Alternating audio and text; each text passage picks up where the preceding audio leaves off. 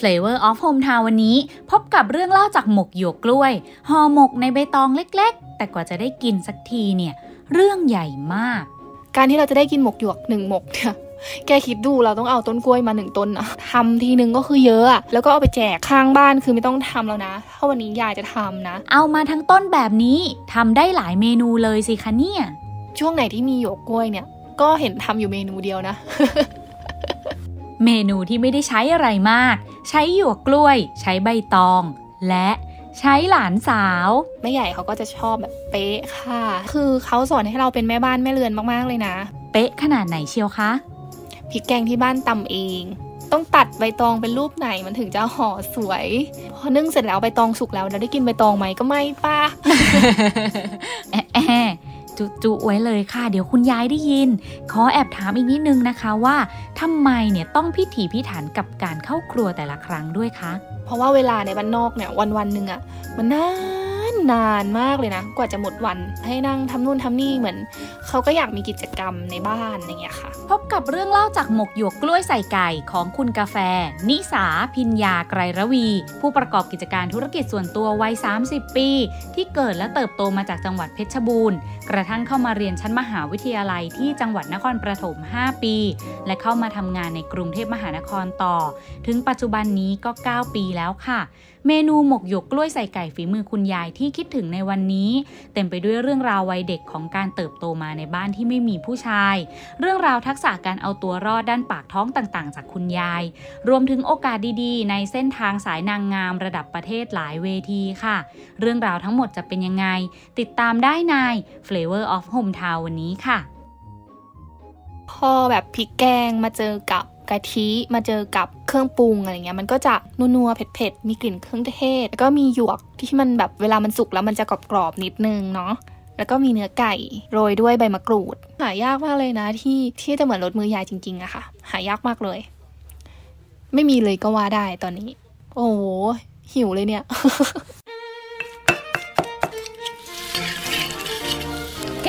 มากินข้าวตาหนุยมีการเมนูโปรดของลูกตึงนั่ง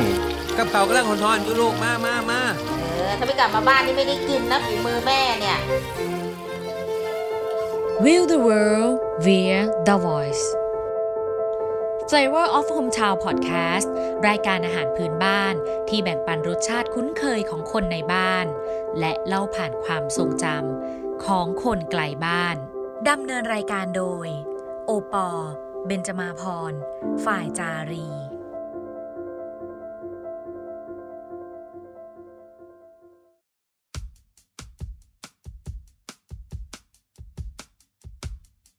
พูดถึงจังหวัดเพชรบูรณ์เนี่ย เชื่อว่าพี่น่าจะโดนถามบ่อยเนาะว่า ภาคอะไรอะเออนี่นี่ก็ยังงงอะตั้งแต่จนถึงทุกวันนี้ก็ยังงงอยู่ว่า ถ้าตามแผนที่เลยอะ มันอยู่ตรงกลางนะเว้ยเอาจริง ๆ แต่ว่าถูกสอนมาตลอดว่ามันคือภาคเหนือตอนล่าง แต่เขาจะชอบเรียกกันว่าภาคเหนือตอนล่างภาคกลางตอนบน นี่ก็แบบจะเรียกให้มันยากทำไมวะ ก็เรียกว่าภาคกลางไปเลยอะอยู่ตรงกลาง ถ้ามันไม่เพิ่มแบบภาคเหนือตอนล่างภาคกลางตอนบน ภาคอีสานตอนซ้ายตะวันตกตอนขวา เออ ใช่แล้วคือเพชรบูรณ์เนี่ยก็จะมีภูเขาน้ำหนาวเนาะที่เป็นสามจังหวัดติดกันอะไรอย่างเงี้ยใช่ชัยภูมิแล้วเพชรบูรณ์ ขอนแก่นก็เลยแบบ เออ เพชรบูรณ์เหมือนเขาพูดภาษาอีสานด้วย ใช่ จริง ๆ เพชรบูรณ์มีหลายภาษานะ ไม่ได้มีอืมแค่ภาษาอีสาน มันไม่ได้ค่ะเป็นอีสานแบบอีสานเลยอะแต่มันจะเป็นอืมภาษาที่ผสมกันอะมันจะเป็นอำเภอเลยนะ แต่ละอำเภอมีภาษาของตัวเองอืมยกเว้นอำเภอเมืองอำเภอเมืองก็จะมีภาษาแบบภาษากลางนั่นแหละ แต่จะมีคำศัพท์เป็นบางคำที่แบบอะอย่างคำว่าทำไมอะ ภาคกลางอืมก็จะพูดว่าทำไมอะ แต่เพชรบูรณ์อะ จะพูดว่าทำไมเหรอมันจะดูน่ารักนะอ่าแล้วมีคำว่าอะไรอีกอะ นี่ก็ลืมแบบไม่ได้อยู่มานาน ประมาณเนี้ยมันจะมีคำว่าแบบ มันจะเน้นไม้ไม้บวกอะไม้จัตวา เยอะมากในการลงลงท้ายคำมันจะดูเป็นการผสมระหว่างอีสานกับเหนือ เพชรบูรณ์นะคะมีตำแหน่งทางภูมิศาสตร์เป็นจังหวัดที่อยู่ในภาคเหนือตอนล่าง แต่มีความหลากหลายทางวัฒนธรรมสูงมากค่ะ เนื่องจากทางใต้นะคะอยู่ติดกับจังหวัดลบบุรีและนครสวรรค์ที่ถือเป็นจังหวัดในภาคกลาง ส่วนทางฝั่งตะวันออก ถูกล้อมด้วยจังหวัดในภาคอีสานค่ะ อย่างชัยภูมิ ขอนแก่น และจังหวัดเลย ขณะที่ทางฝั่งตะวันตกนะคะ ก็อยู่ติดกับจังหวัดในภาคเหนือตอนล่างด้วยเช่นกัน นั่นก็คือพิจิตรและพิษณุโลกค่ะ จึงทำให้จังหวัดเพชรบูรณ์นะคะ มีภาษาถิ่นที่แตกต่างหลากหลายไปตามแต่ละอำเภอค่ะอำเภอไหนอยู่ใกล้ชิดกับภาคไหน ก็มักจะมีภาษาถิ่นนั้นๆ รองลงมาจากภาษากลาง จึงจะได้ยินคนเพชรบูรณ์นะคะ พูดทั้งภาษากลาง ภาษาอีสานและภาษาเหนือผสมกันไปค่ะรวมถึงเรื่องอาหารพื้นบ้านของจังหวัดนี้ ก็มีความหลากหลายเช่นเดียวกันค่ะ เรื่องผลิตผลทางการเกษตรก็ถือว่าอุดมสมบูรณ์ไม่เป็นรองจังหวัดไหนเลยซึ่งเมนูที่เราจะมาพูดคุยกันวันนี้ ก็คือหมกหยวกกล้วยใส่ไก่ ที่คุณกาแฟนะคะ คาดว่าน่าจะได้รับอิทธิพลมาจากทางภาคอีสานค่ะ แต่วัตถุดิบหลักเนี่ยหาได้ทุกพื้นที่ทั่วประเทศเลยนะคะ นั่นก็คือหยวกกล้วยจากต้นกล้วยนั่นเอง มาฟังคุณกาแฟเล่าถึงความพิเศษของเมนูนี้ จากฝีมือคุณยาย ผ่านความทรงจำของเธอกันค่ะ คือยายอะเขาชอบทำอาหารให้กิน ชอบชวนทำกับข้าวกันเองที่บ้าน แล้วก็อืมทำทีนึงก็คือเยอะอะแล้วก็เอาไปแจกข้างบ้านคือไม่ต้องทำแล้วนะถ้าวันนี้ยายจะทำนะ เป็นฟีลแบบนั้นนะคือแบบเอออยู่แล้วมันก็อบอุ่นดีอะไรเงี้ย จริงๆไข่มดแดงอะยายก็ทำให้กินบ่อย แต่ว่ามันจะมีเป็นบางบางฤดูกาลมันจะมาช่วงแบบหน้าร้อนเดือนมีนาเมษาพฤษภาอะไรเงี้ย จะเยอะอืมเมนูที่กินแต่เด็กกินบ่อยแล้วปัจจุบันนี้ก็อยากให้ยายทำให้กิน ก็คือเป็นห่อหมกหยวกกล้วยอะ่ะแล้วก็ใส่ไก่ แต่ยายพี่ทำอร่อยมากนะ อันนี้ยอมรับก็จะใช้หยวกกล้วยใช่ปะที่มันอ่อนๆอะ่ะแล้วเอามาผสมกับพริกแกงกะทิอะไรพวกเนี้ย แล้วก็ใส่เนื้อไก่เข้าไป แต่ว่ายายเขาจะรู้ว่าเราอะชอบกินหนังไก่ หนังไก่ที่ไม่ได้มันอะ แต่เป็นหนังไก่ที่อร่อยในส่วนน่องอะไรอย่างเงี้ยยายเขาก็จะใส่ตรงนั้นไป ซึ่งมันก็จะไม่แห้งเหมือนอกไก่นั่งทำแล้วมันมีกิมมิคตรงที่ว่า การที่เราจะได้กินหมกหยวกหนึ่งหมกเนี่ยแกคิดดูเราต้องเอาต้นกล้วยมาหนึ่งต้นนะแต่ว่ามันอาจจะเป็นต้นกล้วยเล็กไงที่มันยังไม่โตแบบหน่อกล้วยเล็ก ๆ ใช่ปะแล้วก็ใบตอง หยวกกล้วยคือวัตถุดิบที่อยู่แกนกลางของลำต้นกล้วยค่ะ เนื้อข้างในนะคะจะเป็นสีขาวสวยแล้วก็ใสค่ะ จนถูกนำมาตั้งเป็นคำพังเพยว่าขาวเหมือนหยวกกล้วย เป็นพืชที่เติบโตได้ดีในทุกๆพื้นที่นะคะ แถมยังนำมาทำประโยชน์แล้วก็ประกอบอาหารได้เกือบทุกส่วนเลยค่ะ อย่างนางเอกของเมนูนี้ หยวกขาวๆรสจืด ฝาด แกมหวาน แล้วก็มีความกรอบฟู มักนำไปประกอบอาหารที่มีเครื่องแกงรสจัดนะคะ ส่วนตัวใบก็จะถูกนำไปดัดแปลงเป็นภาชนะห่ออาหาร อย่างเช่นเมนูห่อหมกนี้นั่นเองค่ะ เออมันเป็นเมนูที่แบบได้ทั้งต้นเลยนะ ทั้งหน่อกล้วย ได้ทั้งใบตอง เอามาห่อแล้วยายจะชอบห่อเอง แล้วยายจะให้พี่อะมาห่อด้วย จะนั่งสอนให้ห่อแบบนี้แบบนี้นะ กัดไม้กัดแบบนี้นะ อะไรอย่างเงี้ย ซึ่งในปัจจุบันมันมันหายากเนาะคนที่เอาไม้กัดมาใช้อยู่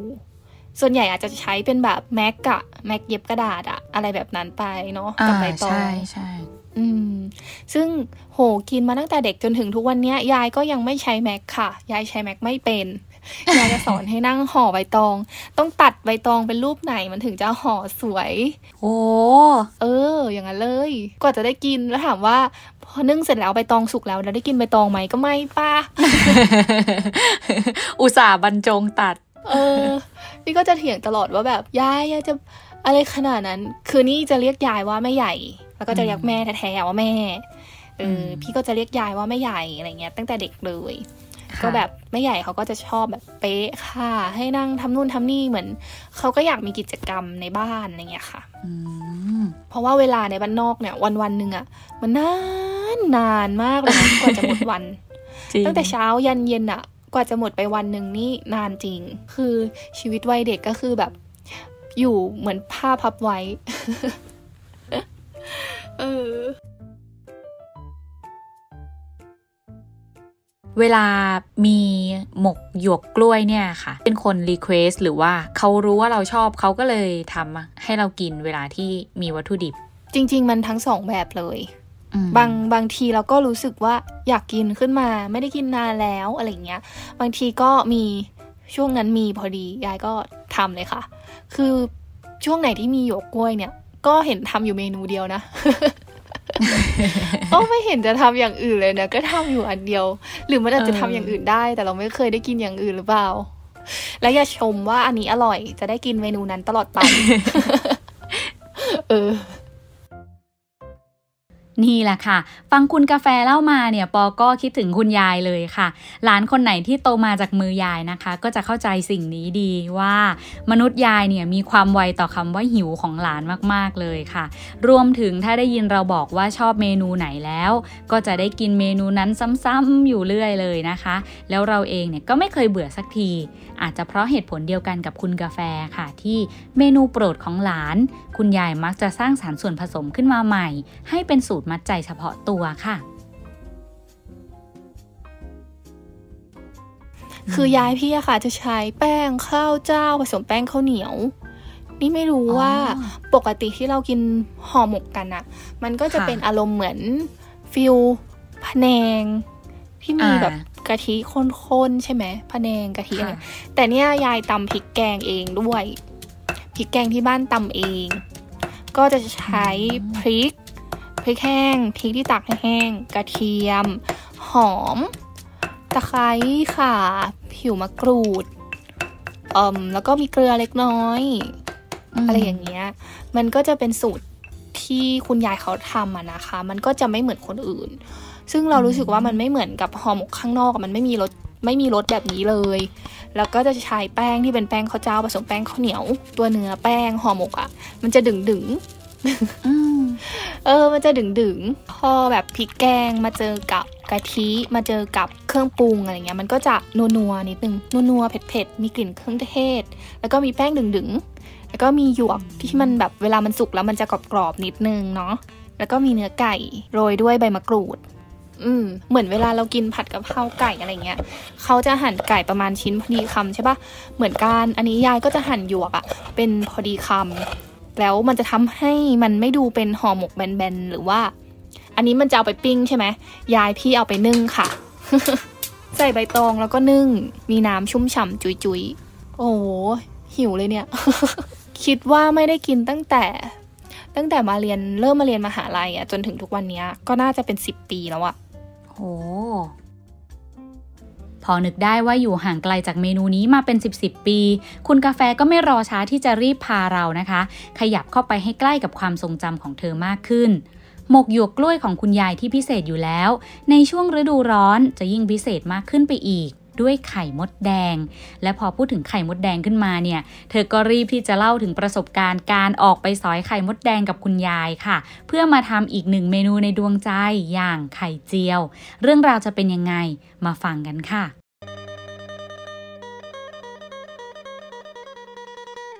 ช่วงหน้าไข่มดแดงอะ่ะ ก็เอามาใส่ในหมกหยวกค่ะ ลองนึกนะ ลองนึกภาพตามทุกคนลองนึกภาพตามกำลังกินหมกหยวก มีไก่มีกะทิมีแป้ง แล้วมีไข่มดแดงด้วยโอ้ยมันมันปอแปะอะเออมันมันน่าจะอร่อยนะ พี่ว่าเออไม่รู้อะแต่พี่ว่ามันก็แปลกดี ปกติไข่มดแดงอะ่ะมันก็จะนัวอยู่แล้วแหละอืมเป็นรสแบบมันๆใส่เข้าไปก็คือ เออ เออ แล้วก็อีกเมนูที่คิดถึงเนาะคุณยายก็ อุตส่าห์ทำอาหารเก่งมากหลายเมนู แต่ว่าก็ยังคิดถึงเมนูธรรมดาธรรมดาแบบไข่เจียว ไข่มดแดงอีก อยากให้ช่วยเล่าถึงเมนูนี้ให้ฟัง อืมค่ะ คือถ้าเล่านะ ก็จะแบบภาพลอยมาจ้ะภาพลอยมาแล้วตอนนี้ เป็นยังไงเพราะว่า เพราะว่าไข่มดแดงเนี่ยกว่าจะได้กินนะมันยากอืมมากมันมันลำบากอะเลย เลยเข้าใจเลยเนอะว่าเวลาไปซื้อที่เขาขายอะ เขาก็มีค่ะสิทธิ์ที่จะขายแพงได้ เพราะว่าเนอะมดแดงอะมันเราจะได้ไข่มดแดงมาก็คือจากรังมดแดงที่อยู่บนต้นไม้ใช่ปะยายพาไปสอยเลยค่ะ โอ้ my god คือตอนเด็กๆเนี่ยเป็นคนที่แบบตัวดำมากเลยนะอือหือแดดลมนี่ไม่เคยกลัวเลย คือยายพาไปตลอดอะไรอย่างเงี้ย แล้วก็ยายก็จะพาไปสอยไข่มดแดง ซึ่งก็จะมีไม้เหมือนไม้สอยมะม่วง แล้วก็จะมีตัวตะข่ายอะมาอืม แล้วพอไข่มดแดงมันมาในนั้นใช่ปะมันก็ต้องเอาแป้งอะแป้งมันอะไปโรย เพื่อให้เพื่อให้ตัวมดแดงอะค่ะ มันหนีไป หนีไปมึงหนีไป สะกดจิตให้มันหนีไป เพราะมันจะแบบเวลามันเห็นอะไรที่เป็นสีขาวๆมันก็จะหนีใช่ปะเสร็จแล้วไม่พอค่ะ มันไม่ได้หนีไปไหน มันมากัดเรา แค่ตัวหนีไปยังไม่ได้นะ ต้องเอามาแช่น้ำ แช่น้ำแล้วก็ผ้าแบบผ้าขาวบางอะไปวนๆในน้ำเพื่อที่จะให้ตัวตัวขาของมดแดงอะมันมาติด มันก็จะเป็นอีกวิธีหนึ่งที่ทำให้มันออกมาอีกอีกระดับหนึ่ง เสร็จแล้วก็เอาตัวไข่มดแดงเนี่ยมาผึ่งให้แห้ง แล้วก็เก็บไว้ แล้วก็เอามาใส่ไข่เจียว ซึ่งยังไม่จบค่ะ มันดูง่ายนะ ไข่เจียวใครๆก็ทำได้ใช่ปะไม่ง่ายขนาดนั้นอืมเพราะว่าไข่เจียวใส่ไข่มดแดง มันก็จะปอแปะ ปกติมันปอแปะใช่ปะนี่ปอแปะในกระทะ แล้วมันกระเด็นใส่ฉัน แล้วเวลามันกระเด็นอะมันก็ทรมานแล้วนะ แต่นี่ไข่มดแดงมันไม่สามารถควบคุมได้อะมันกระเด็นแปะแรงมากเออแต่ตอนที่มันเราเอามากินอะมันก็ฟินอยู่นะอืมมันแบบเป็นอารมณ์แบบไข่เจียวฟูๆก็ว่าอร่อยแล้ว แล้วมีไส้ที่เป็นแบบปอแปะอีกอย่างเงี้ย นี่ก็เป็นอีกเมนูหนึ่งที่แบบว่า กินบ่อยในตอนเด็ก เพราะว่ามันหาได้ง่ายแล้วก็ไม่ต้องลงทุนอะไรเลย แต่ลงแรง สนุกดีเราชอบใช่ไหมคะ หรือว่าเรามีอิดออดบ้างไหม เพราะว่าความเป็นเด็กเนี่ย อย่างปอเนาะก็จะแบบโอ้ยไม่อยากไปไม่อยากทำอะไรอย่างเงี้ยค่ะ แน่นอน แน่นอนอยู่แล้ว แต่บางทีเออบางทีถ้าแบบเป็นช่วงเช้าเช้าๆอะ ก็สนุกเพราะมันอืมไม่ร้อน แต่ถ้าเป็นช่วงอ่ากลางวันมันก็ร้อนไง เราก็จะแบบโอ๊ยขี้เกียจไป แต่แต่ถ้านึกถึงว่าเราต้องเราจะได้กินมันนะ ก็จะมีแรงไป คือเป็นคนที่ตัวเล็กแต่ว่ากินเก่งมากตอนเด็กอะอ่ากินตลอดเลย แล้วอืมคนทำเขาก็จะดีใจที่เรากินเก่ง แต่ก็ทำไม่หยุด แล้วอย่าบอกนะว่าอะไรอร่อย เหมือนเมื่อกี้ที่บอกว่า ถ้าบอกว่าเมนูไหนอร่อย ก็จะทำอยู่งั้นแหละไม่หยุด ก็เลยได้กินเออสองอันเนี้ย บ่อยตั้งแต่นั่งพับใบตอง รองห่อหมก ผสมแป้งตำพริกแกง ไปจนถึงหาไข่มดแดง กิจกรรมที่คุณยายให้หลานสาวคนนี้ทำร่วมกันมาตั้งแต่เด็ก ก็เพราะว่าเรื่องปากท้องนั้นสำคัญค่ะ การมีทักษะในการหาวัตถุดิบและประกอบอาหาร คงเป็นสิ่งที่คุณยายทำได้ดีมาตลอด และอยากส่งต่อให้หลานคนนี้ ดูแลตัวเองและคนอื่นได้ เหมือนกับที่ยายทำ คือยายเขาก็พยายามสอนให้เราทำเป็นเนาะแล้วก็อืมบางทีเราเขาก็เป็นห่วงเราแหละ เพราะว่าที่บ้านอะไม่มีผู้ชาย บางทีเราอาจจะต้องไปเรียนหนังสือ เราอาจจะต้องไปทำงานในอนาคต คือเขาสอนให้เราเป็นแม่บ้านแม่เรือนมากๆเลยนะ แบบเขาจะบอกตลอดว่า ถ้าวันหนึ่งยายไม่อยู่หรือว่าเราต้องแต่งงาน เราก็ต้องทำได้ แล้วเมนูเนี้ยมันเป็น signature ของยายเฉพาะแบบเป็นสูตรที่ยายเขาผสมเองที่เขาคิดว่าแบบเนี้ยอร่อย แล้วลูกหลานกินแล้วก็อร่อย เขาก็ถ่ายทอดมาให้เราอย่างเงี้ย แม่เขาก็ชอบค่ะ ซึ่งแม่เขาก็พยายามมาทำกินเองอยู่เหมือนกันนะ แต่ว่าไม่เหมือนไม่เหมือนยาย แต่กำลังคิดอยู่ว่าคืออนาคตเนี่ยจะจะพายายมาอยู่ที่กรุงเทพด้วย แล้วอาจจะมีแบบอืมเป็นเมนูประจำวัน ให้คุณยายทำในหมู่บ้านอะไรเงี้ย รับรองเอ้ยติดใจดีจังชัวร์เออตอนนี้คุณยายอยู่เพชรบูรณ์คนเดียวเหรอคะ ใช่แล้วอยู่เพชรบูรณ์คนเดียวกับน้องสาวยายอะไรพวกเนี้ยค่ะ แล้วก็อ๋อน้าก็คือลูกสาวอีกคนหนึ่งของยาย คุณยายและญาติพี่น้องยังคงอาศัยอยู่ที่จังหวัดเพชรบูรณ์ ขณะที่คุณกาแฟนะคะ ตั้งแต่มาเรียนมหาวิทยาลัย ก็ถือเป็นการเปิดประตูบานใหม่ในชีวิต ได้ทำตามความฝัน วิ่งไล่ไขว่คว้าโอกาสต่างๆ ที่เข้ามา ด้วยรูปลักษณ์ที่สวยสง่า และผิวสีน้ำผึ้งที่เป็นเอกลักษณ์ ได้ดึงดูดแมวมองในเส้นทางนางงาม โดยเธอได้ประเดิมส้นสูงก้าวแรก บนเวทีบ้านเกิด ในการประกวดนางสาวเพชรบูรณ์ ปีพุทธศักราช 2561 ค่ะเริ่มต้นจากปี 61 ก่อนก็คือมีคนมาทับทามไปประกวดนางสาวเพชรบูรณ์ จริงๆเอาเวทีแรกเวทีแรกคือนางสาวเพชรบูรณ์บ้านเกิด ก็คิดนะว่าจะได้เหรออย่างอย่างเราอะ่ะมันคือเราไม่เคยไง แล้วเราก็ไม่ได้มีแบบจริตจักร้านในการชะมอยชะไม้ชายตาแบบตื้อดื้อตื้อดื้ออะไรเงี้ยแบบมันไม่ได้อะแล้วเราก็โอเค ถ้าไว้ใจให้หนูไปหนูไปก็ได้ อันนั้นคือจุดเริ่มต้นเลยนะ ก็ไป แล้วเราก็ไปเดินเดินแบบเป็นตัวเราเลยแหละ เป็นสไตล์แบบ ดุกดิกดุกดิกล่าเริงสดใส แต่ก็พยายามคีบลุกให้มันเป็นตอนยอนอยู่ แต่กรรมการดันชอบเว้ยเฮ้ยเออ กรรมการก็เลยแบบเฮ้ยคนนี้ดูเป็นตัวเองดูเป็นธรรมชาติดี ดูไม่ได้แบบ เป็นนางงามที่ทุกคนพยายามจะเป็น ก็ให้เราเข้ารอบสุดท้าย เข้าไปตอบคำถาม ก็เลยเหมือนคำถามมันเข้าปากอะ่ะก็ตอบดี อ่า ชมตัวเองอีกแล้ว ก็เหมือนเหมือนน่าจะตอบแล้วโดนใจอะไรอย่างเงี้ย ทุกคนในงานค่ะก็เลยแบบปรบมือให้ แล้วก็วันนั้นก็มงลงค่ะ ก็เลยได้เป็นเออนางสาวเพชรบูรณ์นี่แล้วคือเป็นเวทีแรกด้วยนะใช่ไหมคะ เวทีแรกในชีวิตเลย ก็เป็นโอ้นางสาวเพชรบูรณ์เสร็จแล้วก็ค่ะเริ่มจากการที่เราเดินเดินแบบดุกดิกของเรานี่แหละ ก็มีพี่เลี้ยงอะค่ะแบบแมวมองเขาก็เห็นแววว่าเฮ้ย บุคลิกเราน่าสนใจดีนะ แล้วก็เราน่าจะไปต่อได้ ก็เลยชวนไปประกวดมิสแกรนซึ่งมันคนละเรื่องเลยมิสแกรนมันจะต้องแบบมันๆใช่ไหมจะต้องแบบอ่าเดินสวยหุ่นต้องค่ะเป๊ะ ต้องมีความมั่นใจ ต้องพูดเก่งต้องนู่นต้องนี่อะเราก็ไม่กลัวเราไม่กลัวอะไรเลยนะ เราคิดว่าเราพร้อม แต่เราคิดว่าเรื่องเดินอะเราน่าจะต้องฝึกอีกเยอะ แต่ทั้งหมดทั้งมวลฝึกเองหมดเลย ไม่เคยแบบ ไม่เคยมีครูมาเทรนอะไรทั้งนั้นเลยนะ คือดู YouTube ดูคนที่เป็นเป็นนางงามรุ่นพี่ทั้งคนไทยทั้งนางงามเมืองนอกอะไรเงี้ยดูหมดเลยโอ้แล้วก็เดินตามเขาแล้วก็ส่องกระจก แล้วก็อัดคลิป แล้วก็ไปประกวดชนะ ที่จังหวัดลำปาง เพราะว่าอืมคือเราสามารถไปประกวดที่ไหนก็ได้อะไรเงี้ย ก็ไปค่ะประกวดที่ลำปาง แล้วก็ได้เป็นมิสแกรนลำปางในปี 2018 แล้วก็เลยเป็นตัวแทนไปประกวด Miss Grand Thailand อืมยังไม่จบนะคะ ยังไม่จบ เหมือนลงจากเวทีแล้วมันเหมือนมันยังมีไฟอยู่อะ มันยังแบบเอ้ยมันกำลังสนุกอะมันอายุอ่ายัยังน้อย ตอนนั้นก็ยี่สามยี่สี่เนาะก็เลยไปประกวด Miss International Thailand ต่อค่ะ แล้วปรากฏว่า ไปทำอีท่าไหนไม่รู้ไปได้ ขวัญใจช่างภาพและสื่อมวลชนนั่นแน่ก็อาจจะเป็นเพราะว่าอ่เป็นสาวแบบผิวน้ำผึ้งอะไรเงี้ย เวลาถ่ายรูปออกมาอืมมันอาจจะพอดี คือตอนนั้นน่ะก็ประกาศว่าประกาศว่าจะแขวนส้นสูงแล้วกะว่าแบบโอเคเรา เราพอใจแล้วเราไปประกวดเวทีระดับประเทศมาแล้วอะไรเงี้ย ก็เลยกะว่าจะแขวนส้นสูง เป็นภาษานางงามอะเนาะก็คือ แขวนส้นสูงก็คือไม่ประกวดแล้วอะไรเงี้ย ก็เลยพักไปประมาณสี่กว่าๆสี่ปีกว่าๆเลยค่ะล่าสุดเมื่อไม่นานมานี้ก็ไปประกวด Miss Supra National Thailand มาอ่าแบบเวลาเห็นแล้วมันแบบว่าเอ้ยมันคือเวของเราอะมันคือแบบ เส้นทางของเรา มัน มันมีความสุขนะเวลาไปทำอะไรเงี้ย แต่ว่าก็ไม่ได้คาดหวังว่าจะต้องไปแล้วชนะเลย เพราะว่าตอนเนี้ยเราอายุยีิบเก้าไง แล้วมันก็จะมีรุ่นน้องอะไรอย่างที่เขาก็มีความฝันเหมือนกัน แต่เราก็ไม่หยุด ไม่หยุดที่จะฝัน ลองไปสักตั้งสิ ไปทำอะไรสนุกสนุก joy joy enjoy กับมันอืมไม่ได้แบบ ไม่ต้องไปคาดหวัง แต่เรา enjoy กับมันแล้วทำให้เรารู้สึกว่า เนี่ยจะเป็นเวทีสุดท้ายก็เลยได้เข้ารอบ top 8 ไป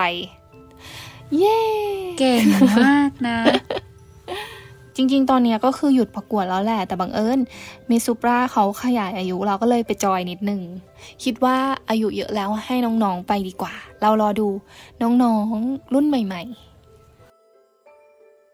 หลังจากเล่าเรื่องแขวนส้นสูงให้เราฟังจบนะคะ คุณกาแฟก็แอบบอกกับเราว่า เส้นทางนางงามนี้เนี่ยถือเป็นโอกาสที่เกิดขึ้นได้อย่างเกินคาดมากเลยค่ะ เนื่องจากค่านิยมความงามกว่า 20 ปีก่อน การเป็นเด็กผิวสีเข้ม และผมหยักศกเป็นลอนทำให้เธอถูกเพื่อนๆ มองว่าเป็นลูกเป็ดขี้เหร่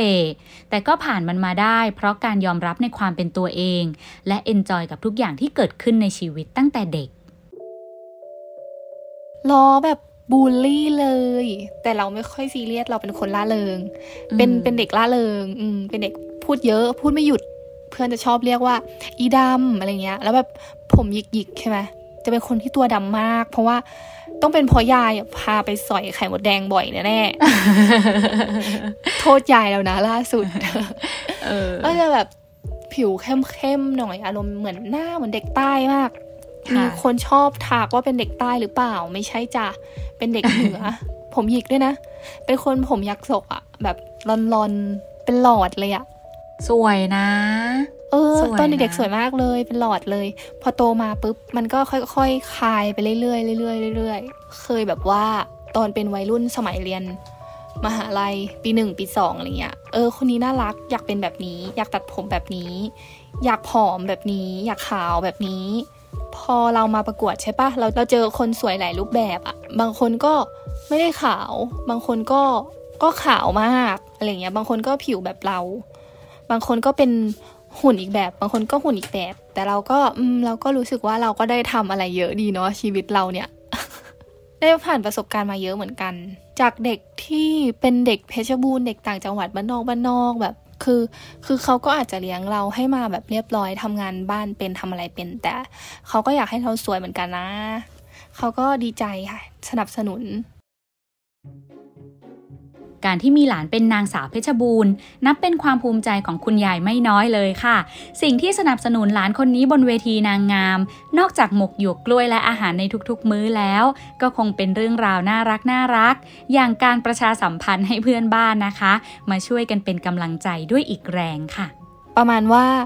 เบอร์หมายเลขอะไรคะรู้ทั้งตำบลนะคะแค่รู้ว่าจะไปสมัครประกวดก็ประกาศทั้งตำบลแล้วเข้ารอบหรือเปล่าไม่รู้ แต่รู้ทั้งหมู่บ้าน นอกจากความฝันบนเส้นทางนางงาม คุณกาแฟยังเคยใฝ่ฝันว่าจะกลับไปดูแลบ้านเกิดด้วย แต่ชีวิตเนี่ยก็มักไม่เป็นไปอย่างที่เราคิดนะคะ ด้วยภาระหน้าที่มากมายที่ทำให้ไม่สามารถกลับไปอยู่บ้านได้ เธอจึงวางแผนใหม่ค่ะ คือการนำบ้านที่แสนอบอุ่นของเธอ มาอยู่ด้วยกันที่กรุงเทพมหานครเลย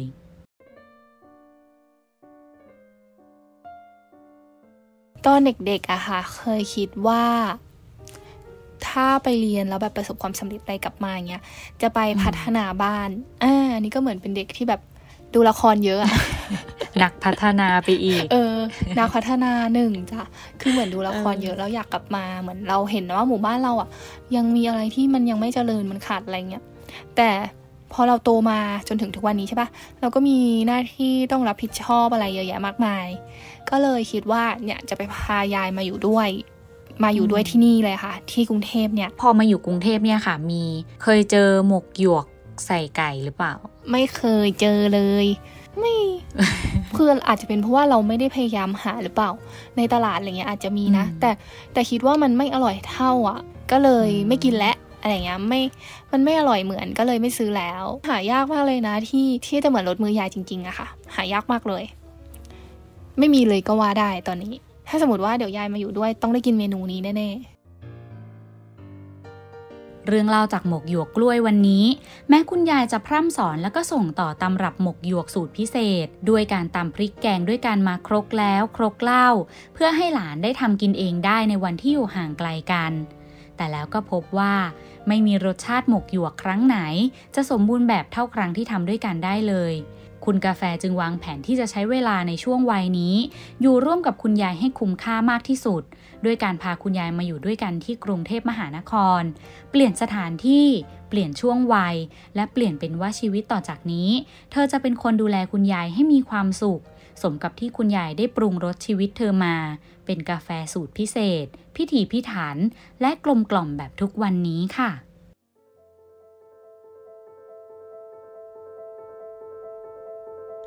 Flavor of Hometown Podcast รายการอาหารพื้นบ้านที่แบ่งปันรสชาติคุ้นเคยของคนในบ้าน